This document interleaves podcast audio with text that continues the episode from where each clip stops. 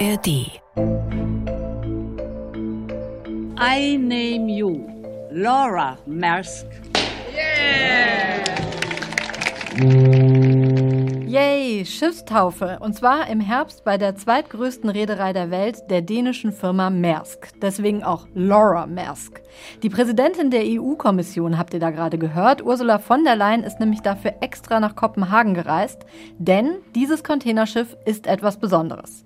Es kann nämlich mit grünem Methanol fahren und damit fast vollständig klimaneutral. Maersk-Sprecher Morten Bo Christiansen hat unserer NDR-Korrespondentin vor Ort dazu gesagt, dieses Schiff sei quasi das Vorreitermodell für eine neue grüne Schifffahrt. Es ist ein symbolischer Akt und zeigt, dass es geht. Es ist uns gelungen, den Treibstoff zu beschaffen und das Schiff zu bauen. Und es steht für einen Wandel, denn alle Schiffe, die wir künftig beschaffen, werden mit grünem Methanol fahren.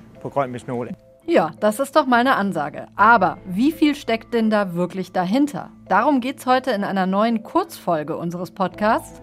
In unserer Staffelpause gibt es nämlich quasi Missionchen Klima. Damit ihr nicht so lange warten müsst. Ich bin Susanne Tappe aus der NDR Info Wirtschaftsredaktion und außerdem mit dabei ist mein Kollege Arne Schulz. Hallo Arne. Hi und schön, dass ihr zuhört. NDR Info. Mission Klima. Lösungen für die Krise.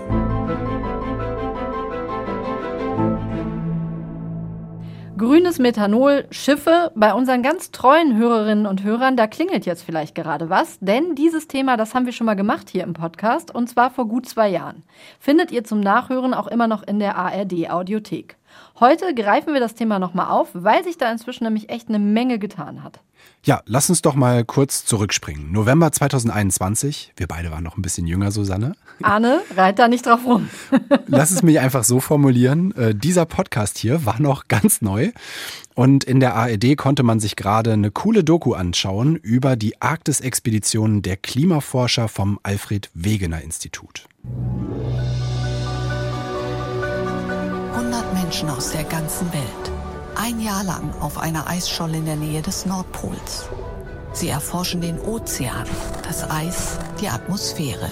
All systems green. Ja, die Musik fand ich damals schon cool. Harry Potter. Harry Potter in der Arktis. Mit einer Sache hatten die Forscher aber ein echtes Problem. Die Schiffe, mit denen sie den Klimawandel erforschten, die fuhren damals selbst noch ganz klassisch und klimaschädlich mit Schiffsdiesel. Aber das wollten sie ändern.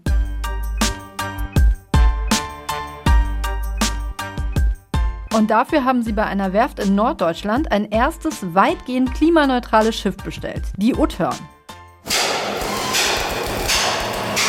Also diese Scania Schiffsmotoren, ursprünglich Dieselmotoren, die jetzt für uns äh, umgerüstet wurden zur Methanolverbrennung. Diesen Weg sind wir gegangen, einfach um möglichst CO2-neutral im Schiffsbetrieb zu sein. Dieses wird ein klimafreundliches Schiff. Das ist der damalige Projektleiter vom Alfred Wegener Institut, Michael Klages. Für den war das echte Pionierarbeit und alles sehr aufregend, aber es hat funktioniert. Und auch dieses Schiff ist mittlerweile getauft und auf der Nordsee im Einsatz. Institutsleiterin Antje Boetius ist begeistert das ist einfach super, dass wir jetzt den Studierenden, die zu uns kommen, um zu lernen, wie geht Meer, wie geht's unseren Meeren und was habe ich damit zu tun, gleich auch erzählen können, dass Technik transformativ und nachhaltig möglich ist. Grünes Methanol, Arne. Ich erinnere mich dunkel, das war was Gutes, das ist was Gutes, aber klär uns doch trotzdem bitte noch mal ganz kurz, was ist das genau? Also das ist ein Treibstoff, der aus grünem Wasserstoff und CO2 hergestellt wird. Das CO2 kann zum Beispiel an den Schornsteinen von Fabriken aufgefangen werden oder bei der Verbrennung von Holzabfällen. Und wenn Schiffe dann damit laufen, statt jetzt mit äh, richtig dreckigem Schiffsdiesel, dann ist das für deren Klimabilanz ein richtiger Quantensprung. Okay, aber wir haben ja jetzt gerade von zwei Schiffen erzählt, einem Forschungsschiff und einem Vorreitermodell im Bereich Containerschifffahrt. Das ist noch nicht viel. Deswegen wollten wir natürlich wissen, wird da gerade wirklich der Wandel einer ganzen Branche vorangetrieben, so wie es der Sprecher von Maersk darstellt, oder bleibt es bei einzelnen Pilotprojekten? Und genau das wollen wir heute klären. Genau, das haben wir ja äh, versucht, eigentlich die ganze Zeit im Blick äh, zu behalten, für uns und für euch. Und mit der Zeit, fand ich zumindest, wurden die Signale eigentlich immer ermutigender. Ja, das stimmt. Allerdings kamen wir da ja auch von einem recht niedrigen Niveau. Das sollten wir vielleicht auch noch mal dazu sagen. Denn nach unserer ersten Folge zu dem Thema war uns beiden klar, die Schifffahrt, das ist ja ein globales Geschäft mhm. und das macht es wirklich schwierig, da gemeinsame Regeln zu finden. Also auf den Weltmeeren ist für die Regeln ja die IMO zuständig, die International Maritime Organization. Das ist eine Unterorganisation der Vereinten Nationen und deren Ziel war es bislang nur, die Emissionen der Schifffahrt bis 2050 zu halbieren. Also im Klartext, ne? 2050, da wollen fast alle anderen schon komplett klimaneutral sein, aber die Schifffahrt hat immer so gesagt, naja, halbe Kraft voraus, das reicht uns eigentlich. Und ähm, ja, also nicht sehr ehrgeizig, diese Regeln. Nee, aber jetzt im Sommer hat sich das offenbar geändert, denn plötzlich gibt es verbindliche Zwischenziele für 2030 und die weiteren Jahre. Und siehe da, 2050 soll die Schifffahrt dann auch komplett klimaneutral sein. Ist allerdings ja erstmal nur eine Zielsetzung und mindestens genauso wichtig ist natürlich der konkrete Weg dahin. Und da, und auch das ist neu, verschärft die EU jetzt ihren Kurs. Ab dem Jahr 2024 müssen Reedereien für ihre CO2-Emissionen zahlen, wenn sie einen Hafen in Hamburg, Wilhelmshaven oder Rotterdam anlaufen. Und die Preise dafür sollen schrittweise steigen. Und das hat wiederum dazu geführt, dass plötzlich die ganze Branche nach klimafreundlicheren Antrieben sucht. Es gibt da ja viele Lösungen. Also für kleinere Schiffe auf kürzeren Strecken kommen zum Beispiel Elektroantriebe in Frage. In einigen Jahren könnte auch Ammoniak als Kraftstoff an Bedeutung gewinnen, weil das wohl vergleichsweise günstig ist. Da gibt es aber im Moment noch einige technische Hürden. Naja, und deshalb, äh, zumindest für die großen Containerschiffe, scheint deshalb Methanol im Moment sowas wie die pragmatischste Lösung zu sein, zumindest für die nächsten Jahre. So hat mir das jedenfalls vor einem guten Jahr der damalige Chef des Containerriesen Maersk erzählt, Sören Skow. Wir haben Methanol gewählt, weil das heute schon möglich ist. Wir können die Motoren mit Methanol antreiben und wir sehen auch, dass wir wahrscheinlich bei bestehenden Schiffen den Methanolantrieb nachrüsten können innerhalb dieses Jahrzehnts. Naja, und das sieht nicht nur der so, sondern so sehen das offenbar viele in der Branche. Maersk gilt zwar immer noch als Vorreiter, die Reederei hat wirklich auch 24 weitere Methanolschiffe bestellt, ist aber längst nicht mehr allein damit. Der Branchendienst Alpha Liner schaut sich regelmäßig an, was für Antriebe die neu bestellten Schiffe haben, und mehr als die Hälfte der Kapazität entfällt in diesem Jahr auf Methanol. Weitere 30 Prozent auf das zumindest ein kleines bisschen weniger klimaschädliche LNG.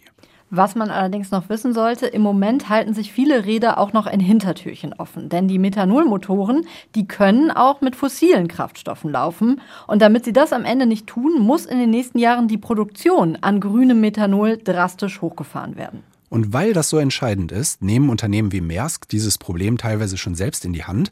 Das Unternehmen hat vor längerer Zeit Verträge mit Ägypten und Spanien unterzeichnet für die Massenproduktion von grünem Methanol.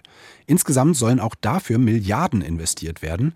Und am Ende ist das wahrscheinlich einer der wirklich ja, kritischsten Punkte, der über Erfolg oder Misserfolg entscheidet. Also wie schnell die Produktion da hochgefahren werden kann. Im Moment, und ich glaube, wir müssen einfach so ehrlich sein, steht die nämlich noch ganz am Anfang. Trotzdem ist es krass, was für ein Tempo da plötzlich in die Antriebswende kommt auf dem Meer. Davon können wir beim Straßenverkehr ja nur träumen. Aber auch das kann sich schnell wieder ändern und ist aktuell gefährdet, denn die Reedereien hatten in den vergangenen Jahren irre viel Kohle zum Investieren, weil die zuletzt so hohe Gewinne gemacht haben. Und das ist jetzt mit Wirtschaftskrise und Inflation natürlich erstmal wieder vorbei. Maersk zum Beispiel hat angekündigt, tausende Stellen zu streichen. Hoffen wir also mal, dass die nicht auch ihre Pläne mit den neuen Technologien über Bord werfen. Das wäre der Worst Case. Dagegen sprechen aber natürlich auch ein paar Dinge, wie die neuen politischen Vorgaben, auch wenn sich natürlich noch zeigen muss, ob die streng genug sind. Und dagegen spricht auch das wirtschaftliche Kalkül vieler Reedereien.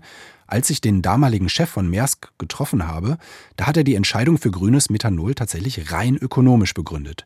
Sie wollten schnell sein, meinte er damals, weil sie sich davon Wettbewerbsvorteile erhoffen.